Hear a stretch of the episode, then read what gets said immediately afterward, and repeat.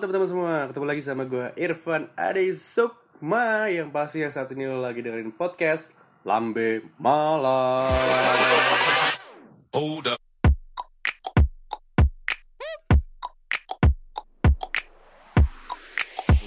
Dan hari ini gue lagi kayak lagi free banget. Hari ini gue gak ada kegiatan sama sekali. Dan dari pagi sampai malam ini gue kerjanya nonton film. Ini adalah salah satu uh, film rekomendasi dari cewek gue Dia adalah salah satu penggemar drama dari negara negeri ginseng Ginseng. Ya gue lagi dijelin untuk nonton drakor Dan ternyata gue demen. Ya ini ada drakor judulnya Eula Caca Waikiki atau Welcome Waikiki. Ini ya tentang drama yang menceritakan tentang eh, kehidupan eh, remaja apa remaja ya? orang dewasa lah bilang oh, an- orang anak muda. Anak muda apa muda ya ya pokoknya orang-orang muda ya dewasa yang mas setelah dewasa mereka mengelola sebuah penginapan atau mungkin motel.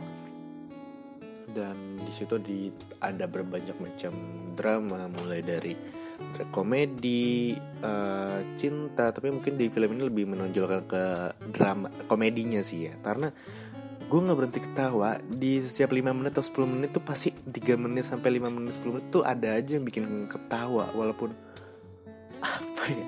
Walaupun mungkin eh, jokesnya beda kan sama di sana beda tapi eh, pesan komedinya selalu nyampe.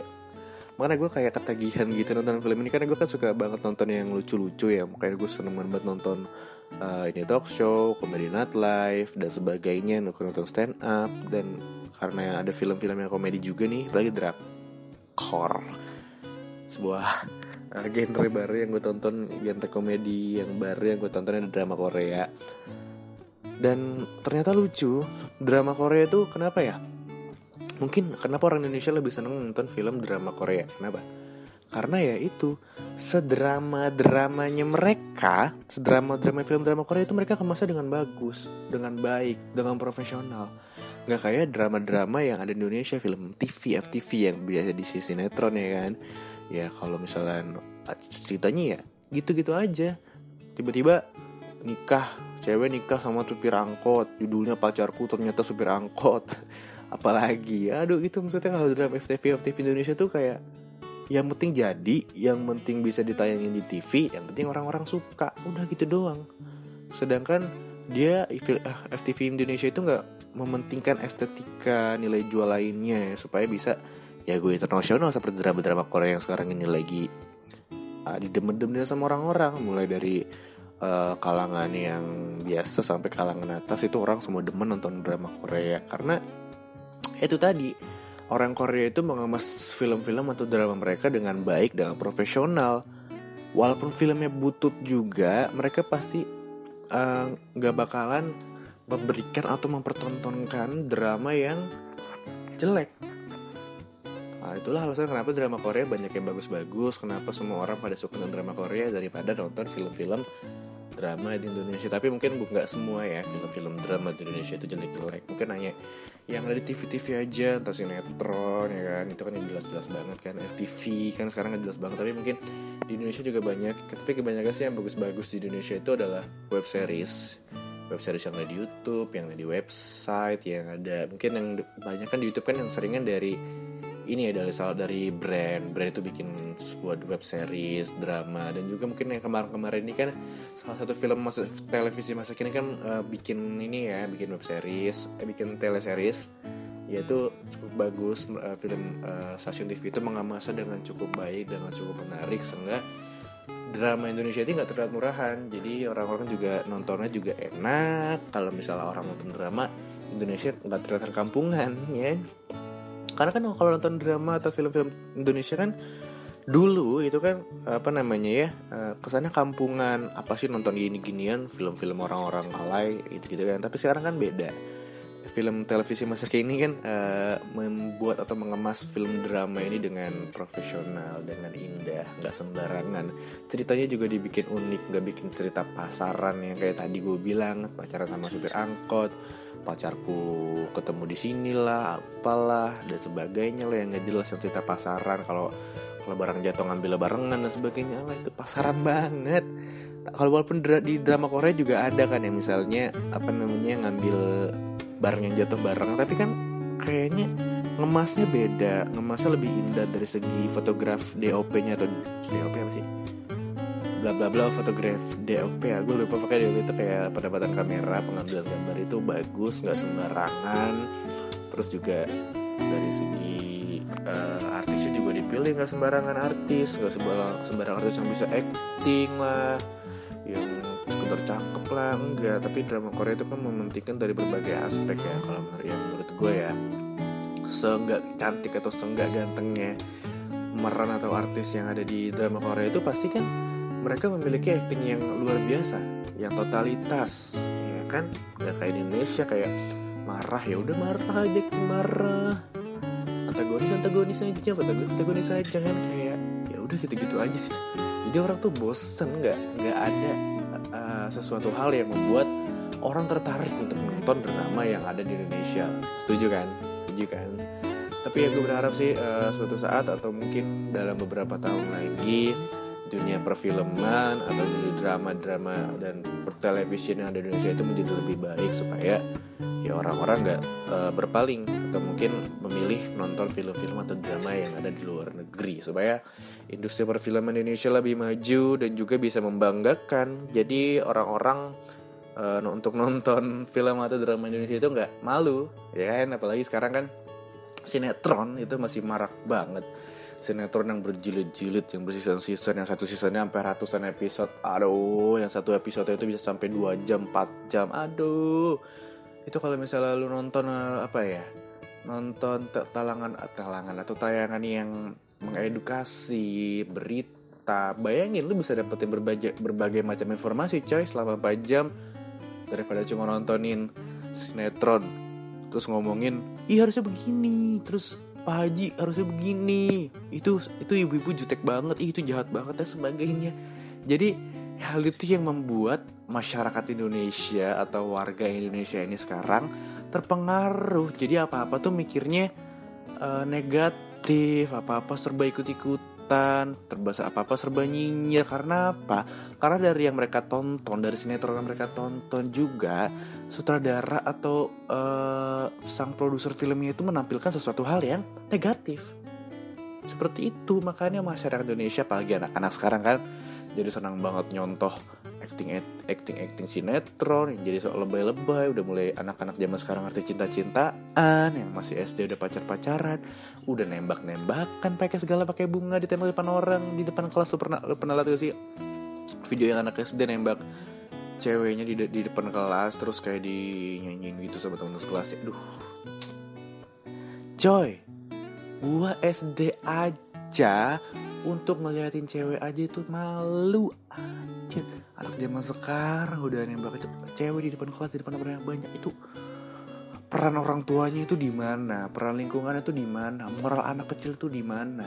Orang tuanya itu di rumah ngapain? Orang tuanya ngedidik apa?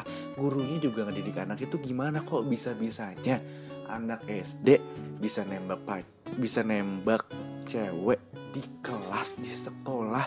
Dan sampai disorak-sorakin dinyanyiin sama teman-temannya itu gimana urusannya ya itu karena pengawasan dari orang tua, dari guru, dan terutama dari lingkungan, dari apa yang anak itu lihat, seperti dari televisi tadi, internet, apalagi sekarang kan gadget itu semua orang bisa banget megang. Mulai anak kecil yang baru lahir udah ngerti megang gadget, adik gue satu-satunya. Adik gue itu salah satunya udah ngerti megang gadget. Dan ya hal itu yang ngebuat anak-anak uh, menjadi kayak aneh. Aneh itu maksud gue uh, mereka nggak bisa mencerna, mereka nggak bisa mereka nggak bisa memfilter mana yang seharusnya mereka tangkap, mana yang seharusnya mereka buang. Nah itu itu adalah peran dari orang tua. Orang tua harus mengajarkan mana yang baik untuk anak, mana yang tidak. Apalagi anak kecil itu jangan deh dikasih atau megang handphone, jangan dikasih untuk megang internet. Kalaupun memang dikasih untuk megang internet atau misalnya nonton YouTube, harus tetap diawasin sama orang tua atau orang yang dewasa. Dan juga jangan sampai sembarangan ngasih uh, tontonan kepada anak. Pilihlah kartun atau tontonan yang sepantasnya untuk anak sepantasnya di usia dia untuk dia tonton supaya menjadikan sebuah edukasi bagi dia. Jangan sampai tontonan yang ia tonton yang dia terima itu bisa menjadi contoh yang buruk bagi dia ya kayak yang gue bilang tadi. Bisa sampai anak SD menembak cewek di depan kelas. Aduh itu sebuah kemerosotan moral ya. Karena dulu pun gue gue udah suka sama cewek SD dan untuk sekedar ngomong untuk uh, ngeliatin dia itu aja kayak malu. Gak berani. SD itu gue suka kan sama cewek. Udah gue kayak ya udah ngeliatin diem diem gak berani ngomong apa apa karena gue tahu saat itu uh, gue masih kecil. Gue nggak boleh urusan cinta-cintaan saat itu. Karena apa? Karena ya didikin dari orang tua karena tontonan gue dijaga alhamdulillah tontonan gue dijaga sama orang tua gue pada waktu itu. Dan uh, akhirnya gue bisa aman lah sampai sekarang. Dan bedanya ya anak zaman sekarang sama anak zaman dulu ya banyak banget super banyak banget anak zaman dulu tuh pakaian tertutup aman. Terus kalau main gak suka main malam main malam pun uh, tahu. Main malam tuh juga kayak terbatas nggak naik motor lah. Anak zaman sekarang apalagi anak SD aja udah bisa naik motor ngebut-ngebutan. Aduh udah ke jalan raya. Aduh itu tuh orang tuanya itu gimana? Gue nggak ngerti sama orang tua zaman sekarang. Orang apalagi orang tua yang mungkin ya kebanyakan sih orang tua yang maaf uh, mungkin berpendidikannya uh, agak rendah. Mungkin pendidikan SMA atau mungkin dari lingkungannya yang dan pola pikir yang salah yang ngebuat orang tua yang zaman sekarang ini mengizinkan anak-anaknya itu untuk menggunakan motor untuk ke sekolah untuk permainan. Itu bahaya banget menurut gue. Apalagi anak-anak itu belum emosinya belum stabil. Bawa motor juga mungkin kakinya nggak nyampe terus uh, belum tahu fungsi motor sepenuhnya kan belum tahu rambu lalu lintas terus belum tahu kapan harus belok, kapan harus berhenti, kapan harus ngerem dan sebagainya, kapan harus ngebut dan itu kan semua itu ada aturannya. Anak ya anak kecil tahu apa sih? Tahu cuma ngegas, ngerem, ngegas, ngerem, ngebut ya. Apalagi anak kecil kan belum ngerti atau emosinya masih belum stabil kan ya. Pokoknya maunya ngebut aja ngebalapan aja. Kalau orang kan zaman sekarang kan mikirnya naik motor tuh buat sampai ke tempat tujuan ya. Nah sekarang kan bawa motor buat ngebut-ngebutan kan, buat gaya-gayaan. Ya, Gue sih berharap semoga generasi muda Indonesia ini bisa berubah. Mungkin ya ini sih sebuah hal yang apa ya sulit kalau menurut gue sih. Sebuah hambatan yang uh, mempengaruhi atau menghambat pertumbuhan generasi muda Indonesia. Karena ya masa depan seperti orang bilang seperti para pemimpin atau uh, tokoh-tokoh sejarah yang bilang kalau misalnya masa depan bangsa itu ada di tangan generasi muda. Kalau misalnya generasinya mudanya rusak ya gimana bangsa kita ke depannya? Ya kan? Dan harapan gue sih semoga generasi muda Indonesia saat ini bisa berubah dan akan ada uh, seperti yang Bapak Presiden kita pernah canangkan yaitu adalah sebuah revolusi mental. Semoga apa yang dicanangkan itu cepat atau kembali karena saat ini gue belum merasakan lagi uh, sosialisasinya. Dan semoga semuanya itu bisa betul-betul terwujud. Revolusi mental masyarakat revolusi mental anak Indonesia masyarakat Indonesia itu bisa berubah. Pola pikir mereka bisa lebih maju, bisa ya setidaknya menjaga pandangan atau pola pikir dan juga tontonan dan juga tayangan yang mereka terima dari media sosial. Supaya ya pola pikir mereka bisa menjadi lebih baik dan juga bisa membawakan sebuah manfaat yang jangka panjang bagi masyarakat dan juga generasi muda di Indonesia ya.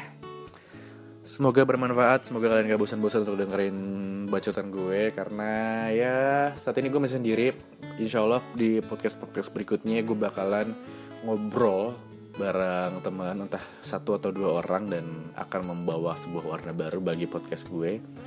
Yap, terima kasih banyak untuk teman-teman semua yang udah dengerin. Jangan bosan-bosan. Dan buat yang mau kepoin gue bisa langsung cek di Instagram gue Dan follow bisa follow di at Irfan Adisukma. Ya Irfan Adisukma. Oke okay? so gue Irfan Adisukma pamit undur suara. See you bye bye